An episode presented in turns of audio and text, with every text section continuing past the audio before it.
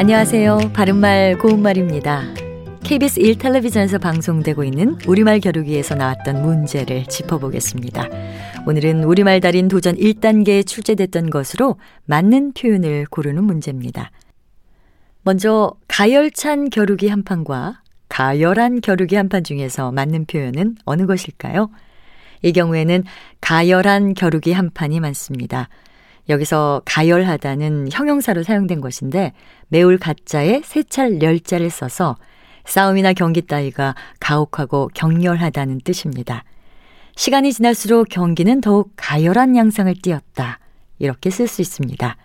가열차다는 가열하다의 잘못된 표현입니다.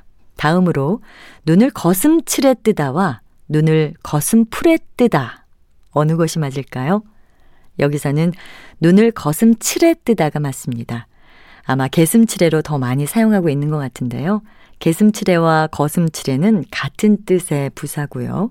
졸리거나 술에 취해서 눈이 흐리멍덩하며 거의 감길 듯한 모양을 뜻합니다.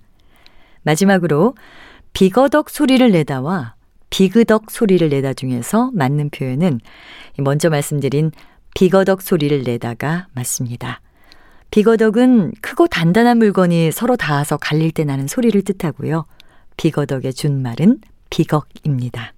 바른말 고운말 아나운서 변희영이었습니다.